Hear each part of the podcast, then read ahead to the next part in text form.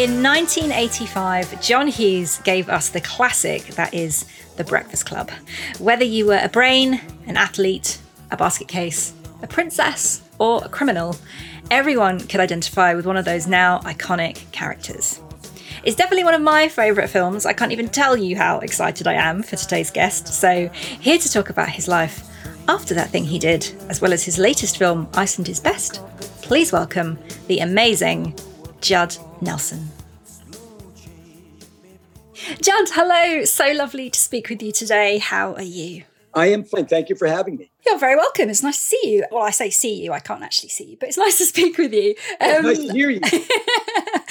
we've been having a bit of a heat wave here in England, um, and since we're not used to it and no one has air conditioning in their homes, we're all melting a bit. Although this weather is probably normal for you in LA. Well, I tell you, you know, we're down now to we can water plants two days a week, and that's it. Two specific days. If you have an even number home, you can water on Thursdays and Sundays. If you have an odd numbered home, you can water on Wednesdays and Saturdays, and that's it. Wow, that is very specific. yes, very specific. And it's like been, it's been very hot here, but you know, in America anyway, this has nothing to do you know, our climate has nothing to do with humans. I can imagine in America they don't think that. Yeah, I've been sleeping in a tent in my back garden to get away from the heat of the house. It's Is that brilliant. true? Really? Yeah, it's the best forty pounds I've ever spent. Wow, my husband won't sleep outside with me though because he's had one too many bad experiences on boys' trips. So it's great. I get the tent to myself. I'm nice and cool. He's sweltering away in the bedroom. I have. Do you no have regrets. a fan, like a ceiling fan? Nope. We just don't do that in England. It's just it's really because a, a ceiling fan will help. Because I haven't had air conditioning for probably 15 years, and I I always go like because it you know it broke a long time ago, and I'm like oh, okay this year I'll do it, and then I just turn the fan on and sit in front of it for an hour. I'm okay. okay, so time is of the essence. So let's get straight down to business and enter the nostalgia zone.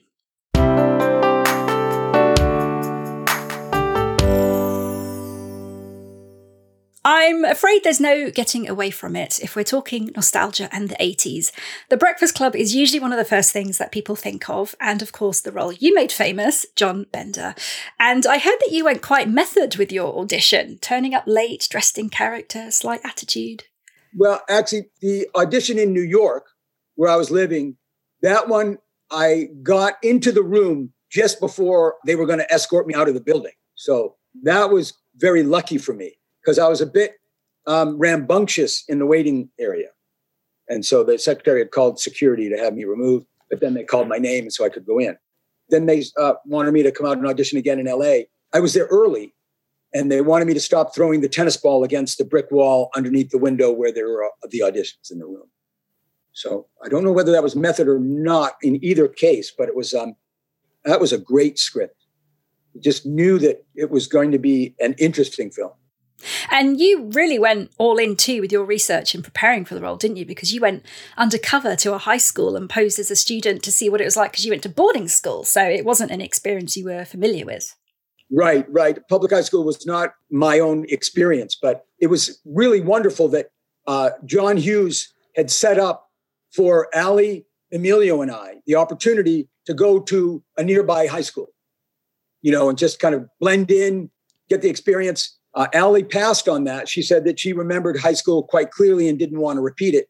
And the high school that uh, John had chosen had an incredible feature. It had a jock hall and a freak hall. Wow. How perfect. So Emilio and I went, and Emilio lasted about five minutes because uh, the outsiders had already come out. So his cover's blown. You know, once someone recognized him, then then it's done. But no one knew me from Adam. So mm. I had a great time.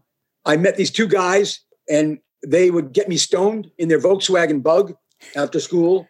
And I would buy beer because I told them I had a fake ID.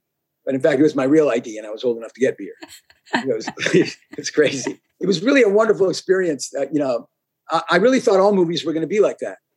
And, uh, you know, where the director likes you and the material's good and, you know, everyone's prepared and really, you know, getting along with everyone half the projects I've worked on, the directors really haven't liked actors very much. I read that John Hughes had five drafts of the script, and you read them all with Emilio at John's house and picked bits out from the different ones and added them to the shooting draft. Do you remember what bits you added? Well, Emilio and I are at John Hughes's house, and it's during the rehearsal process early on. And John tells us that he'd written uh, the first draft of Breakfast Club in a weekend. And at the same time, Emilio and I say out loud, we go, First draft, how many do you have? And he's when he got, I, I have four other ones. Can we see them? Yeah, here. And he goes in a, a closet and comes up with four scripts that he puts down on the like living room table or dining room table. And Emilio and I read all of them over the next like three hours. And uh, there were things from those drafts that were not in the shooting draft. And I found some things, uh, some exchanges between Molly's character and my character about like Calvin's rolled up in a ball on the front seat, I think, in that exchange uh, from an other from an earlier draft. And I asked John, John, this exchange here is it possible? Could we shoot this uh, in addition or instead of? And he was like, let me check with Molly. If it's fine with her, fine with me. And Molly said, fine. So we did that. So it was like when I'm on crawling through the roof in the in the shooting draft, that was silent. I just you know crawl through and then fall. And I asked John, is it possible that I could be telling like a dirty joke and before I get to the punchline, I fall through? And he goes, Well, let's shoot it without anything first. And then we'll see. So we do that. And then he goes, Yeah, we can try. one. okay, go ahead. So I, I tell this joke that is absolutely X rated.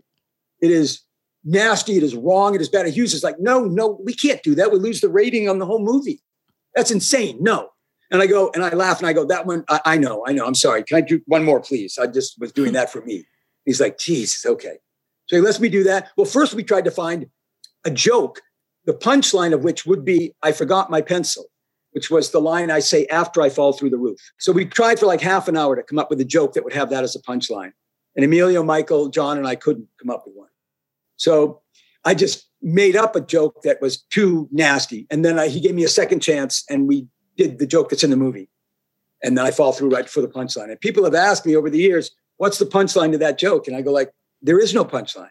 I just made up the joke to have these elements and they go, "We knew you were an asshole." Like, oh, great, okay, you know. On note about John being a, a great collaborator and, and, taking ideas from you all and incorporating them into the finished film, um, I know that the, the, David Bowie quote at the start was Ally Sheedy's suggestion, um, but you were also responsible for two of the biggest things in the film. One being that you were all originally meant to be sitting at the same table in the library, but you suggested otherwise, and the other being the iconic fist pump you do at the end. Can you tell me the genesis behind how those came about? Well, the um, when we get to Chicago, in the school where we're shooting. Universal has taken over the big gymnasium and is building the library in there that we shoot in. So they have another room, a big empty room, where they have taped out the dimensions of the library so we can see the space to get used to it. And there are the six tables, or however many, six, eight, four tables. And we're all sitting at the same table, you know, when John first sits us all there. And I say to John, I go, Do I have to sit with them? And John says, What do you mean? I go, I don't want to sit. I don't want to sit same table with them. I wouldn't sit with them. I don't like them. John was like, Okay, where do you want to sit? And I know from the script that I come in after Mike, Michael Hall, Anthony Michael Hall. So I say to wherever he sits, that's the seat I want. And John smiles and he looks at Michael and he goes, What do you think about that? And Michael says, I'm fine with it. So the collaboration's already begun. And as soon as John says, fine. Ally says, I don't want to sit with them. And John says, where do you want to sit? She goes, way in the back. John says, go ahead. And Ally goes way in the back. Then Emilio says, I'll sit with Molly. It's like, yeah, of course you will. It's already begun. All because of not me, because of Hughes, meaning he's he's already um, doing what he claimed he was going to do. You know what I mean? He's walking the walk of collaboration. It's like wonderful. And to have a rehearsal process, meaning to have some, I mean, a lot of times a read through is considered a rehearsal, and that's all you get. That is not a rehearsal, but it's the way it is. So you got to, you know, use what you can. And uh, Paul Gleason, may he rest in peace, who played uh, Vernon, the uh, teacher, was wonderful to work with. I mean, I tortured him, but you know, I, I enjoyed being tortured by him and torturing him. You know. Didn't you think he was going to punch you at one point in that? Oh yeah, oh yeah, oh yeah. Uh, when I'm in that room and um, he's saying, "Go on, go on and hit me, go on." Yeah, I know. Yeah, whatever. He's like threatening me, and he he like makes a quick jerk move with his shoulders as if he's like going to hit me or something, and I shamelessly flinch, huge, no hiding it. And I thought he might hit me. I hope I don't get knocked out because that would be bad. And I knew I couldn't hit him back no matter what. You mm-hmm. know, the scene and the characters, the situation is if he hits me, I got to take it. That's it. And where did the uh, the fist pump come from? Don't know. Don't know. I just I really don't know. Flash of inspiration. Or completion. Or uh, the period at the end of a sentence, the mm. exclamation mark at the end of a sentence. It's kind of an interesting idea. This what happens on Monday. I think that the you know, it's a shame to lose John Hughes so young.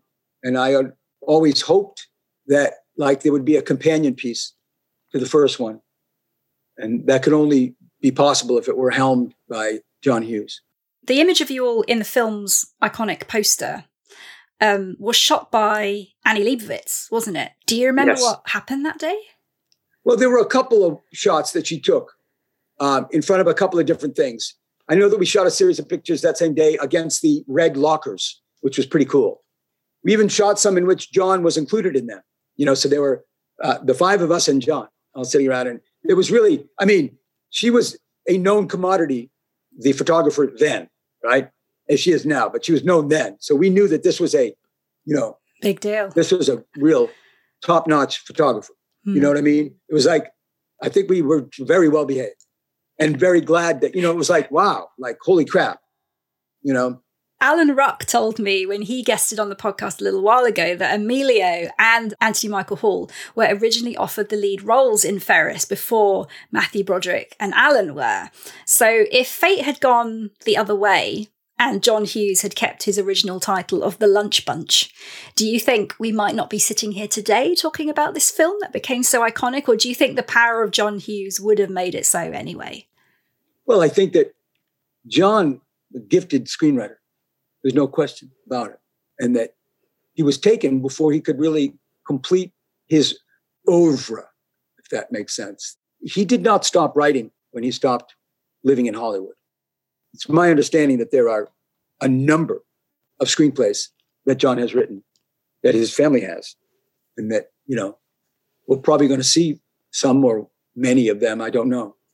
But uh, I think that Hughes was so um, writing all the time that, you know, it would have come out. I mean, his gift is, I mean, under his great shadow, we all remain.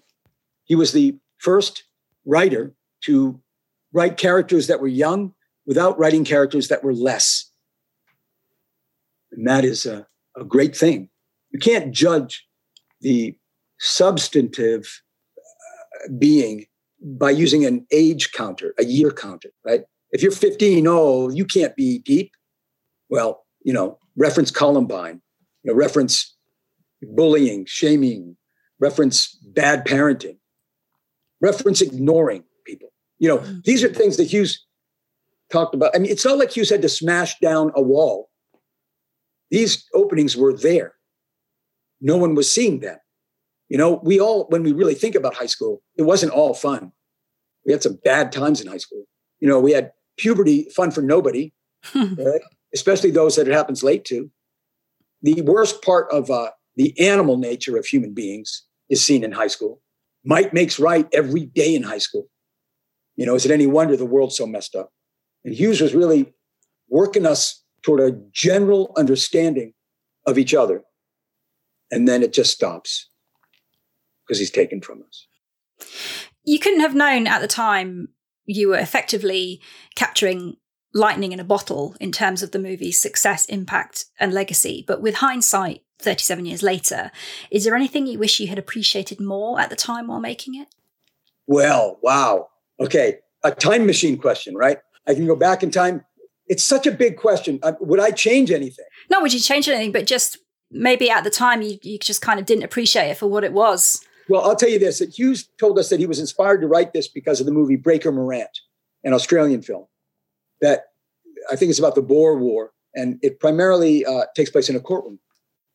And he was fascinated with this notion of a high school movie, in quotes, uh, that has this kind of a structure. And so we knew it was not experimental. We knew it was risky. You know what I mean? It's like, this is not what we normally think of for a high school movie. This is like real drama, real wonderful adult concept. It's like you're riding a fast horse, you don't have to use your crop. Just don't fall off. Hold on and just let that horse go. And that's what that script was. It was like, hold on. Get here. You know, when the gate goes down, just hold on. Let the horse do what it does. Like riding Secretariat, you know what I mean? Like that jockey on Secretariat, does he ever use his crop? No. Why would he? Don't try and get more out of it like it's dogging it. No, it's not it. What an awful expression. Dogs never dog okay, it's time to leave the nostalgia zone and enter what I like to call the latted zone, otherwise known as life after that thing I did.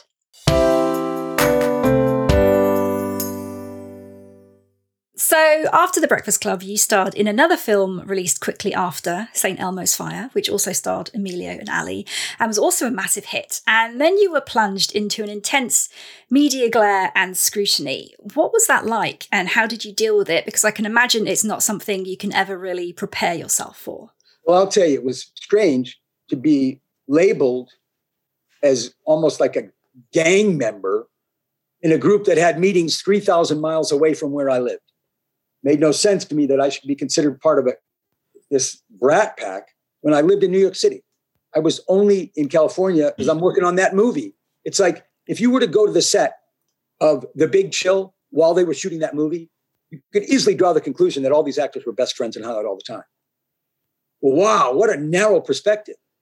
They're not always shooting this movie their whole life. It's just for that two month, three month period. So here we are, all you know, portrayed in a derogatory way, as if we are entitled and as if we are better than other people. But in fact, my experience working with those people was everyone was on time, prepared, knew their lines, uh, supported each other, supported the project. So it's a unimaginative slag that some people now think is an endearing term because we are still alive. You know, let's look back on all those charming moments when we were encouraged not to work with each other anymore, not to be friends with each other anymore. Like there's so many close relationships you have in a life these days, right? No. Mm. So if you can't stand the heat, get out of the kitchen. There are going to be problems. There are going to be misinterpretations. There are going to be prejudgments that are not correct. And uh, if that's too tough, then you got to pick a different job. And of course, the downside of doing something successful is that people expect you to do it over and over again, which is impossible to do. Um, and I read you say somewhere that you swim better in criticism than in praise. Can you elaborate on that? Yeah, it's like, you know, they tell you, they tell you, if at first you don't succeed, try and try again. It's not getting knocked down, it's what you do after you've knocked down. You have to get up, right? So, you know, all these metaphors for um, when it doesn't work out so, what happens if it does work out? What do you do then? Are you held against your past success? Yes. Uh, it's always that way. How much more terrible it must be if you're a beautiful woman and you're 20. And now you're, a, you're that same beautiful woman at 40. You're held, you're judged against yourself when you were 20. Like that's completely inappropriate. That's insane. And we do it all the time. So that's why it seems to me that what have I done since that one? It seems to me maybe really you could call it nothing. I've done nothing since then. The jockey that rode Secretariat to those three races to win the Triple Crown has won races since. Was not like it's not he didn't disappear, but he's really ridden no horses since Secretariat. Really. Well, so you have more than 120 credits to your name. And I'm wondering, kind of on this theme, and, and, and, as your dad once said to you in an effort to put you off acting, that it's a profession where merit isn't always rewarded. do you think he was right? And if so, what keeps you coming back for more? Uh, do I think he was right? Yes, absolutely. Um, that I was so blind to his, you know, incredible advice is not unusual. You know, I, my dad's always right, and it always takes me a while to finally agree with him. Um, yeah, uh, it's odd. You can do really good work, and um, if it's not seen by a lot of people, unless you feel comfortable with your progress as a professional, it's not going to do anything to help your career. And you can do terrible work in a terrible movie that's commercially successful, and you're sitting pretty. So it is an odd profession that way.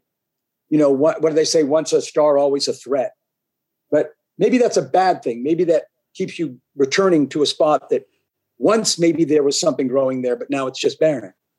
Maybe it's that blind hope or that false belief in yourself that mm-hmm. keeps you coming back for more beatings. I don't know. It's a strange job in which you are required to be represented. I can't speak for myself at the beginning, only if my representatives have made an argument on my behalf good enough for me to be able to get in a room and just try to see if I can get to the next round of things. Wow. Not many jobs where you have a lot of fish sucking at your belly as you try and swim. You can even sense from my tone. There are things that aren't fair, but no one said it was going to be fair. We believe it's going to be fair. I don't know why. Maybe when we're little, our parents go, it's going to be okay. Well, it is going to be okay because that's what it's going to be. It is what it is. Whether you're okay with it or not doesn't matter. So maybe it's better to make yourself okay with it. And since we're actors, we got to make ourselves be whatever anyway is a brutal business. so if we yeah. fast forward, if we, if we fast forward a few years, so you, you you signed up to voice Hot Rod in Transformers the movie, and then you had From the Hip, Billionaire Boys Club, which earned you a Golden Globe nomination, New Jack City, and Airheads, which I rented on VHS so many times it was ridiculous. Really, you, oh, cool. That's great. That's you great. then turned to TV and starred in Suddenly Susan for three seasons at a time when it was perhaps not really a fashionable move for film actors and was almost seen as demotion at the time compared to now where you can't move for film actors on the small screen. But I noticed you haven't really done a huge amount of TV since, certainly not as a series regular. Is TV just not for you? No, I, I wouldn't say that at all. I say that, uh, no, I mean, I like all forms of it, you know, TV, live theater, movies, all of it. So it's not for um, my lack of interest. A lot of times it's, again, it's like, what projects am I aware of? How am I made aware of those projects?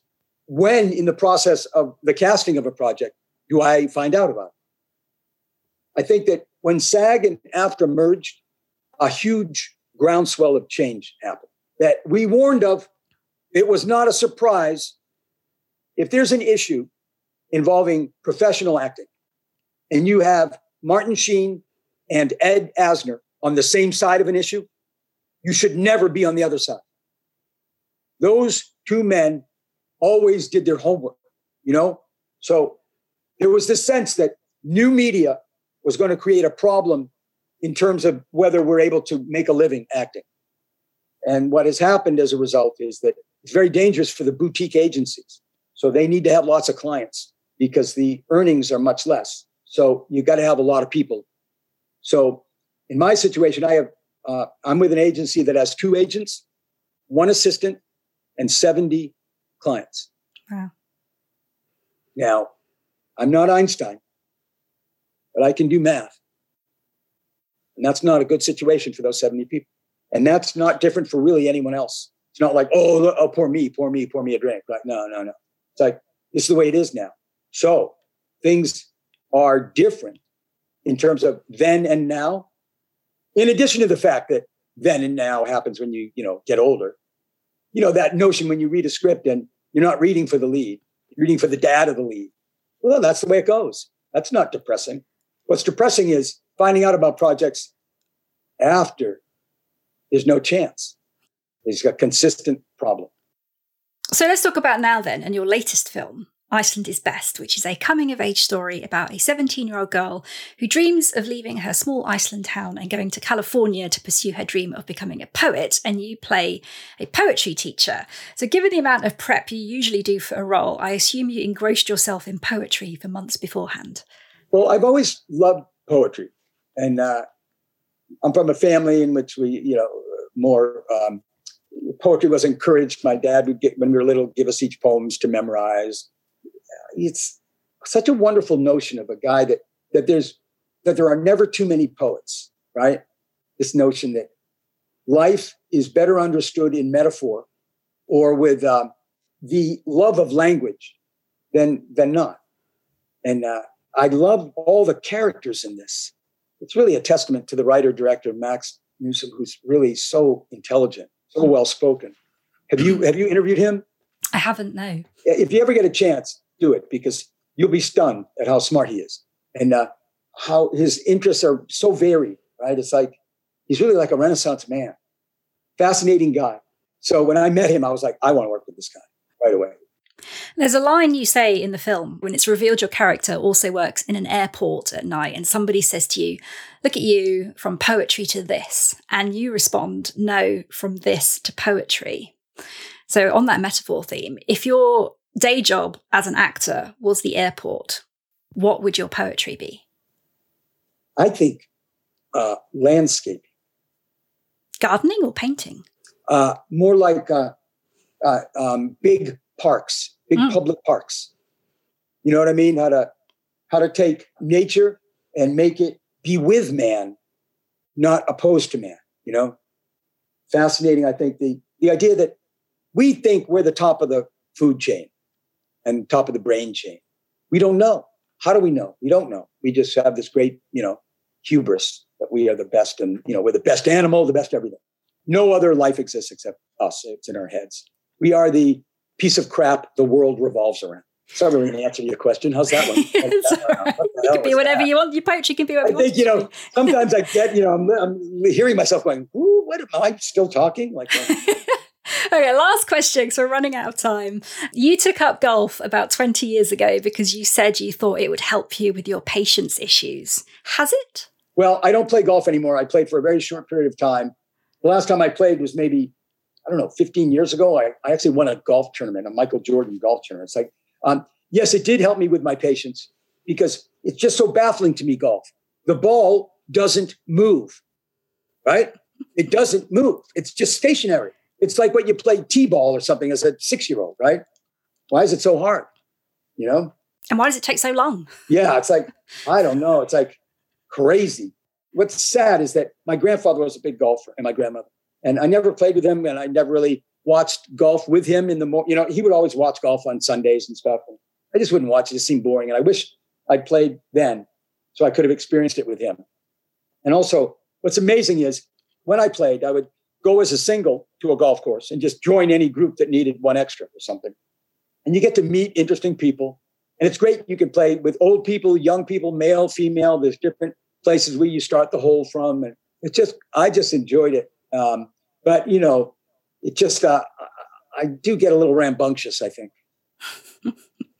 Not always welcome on certain golf courses. Judd, it's been so lovely speaking with you today. Thanks so much. Thank you for having me. You are great. And thank you for being so well prepared and everything. It's like, wow.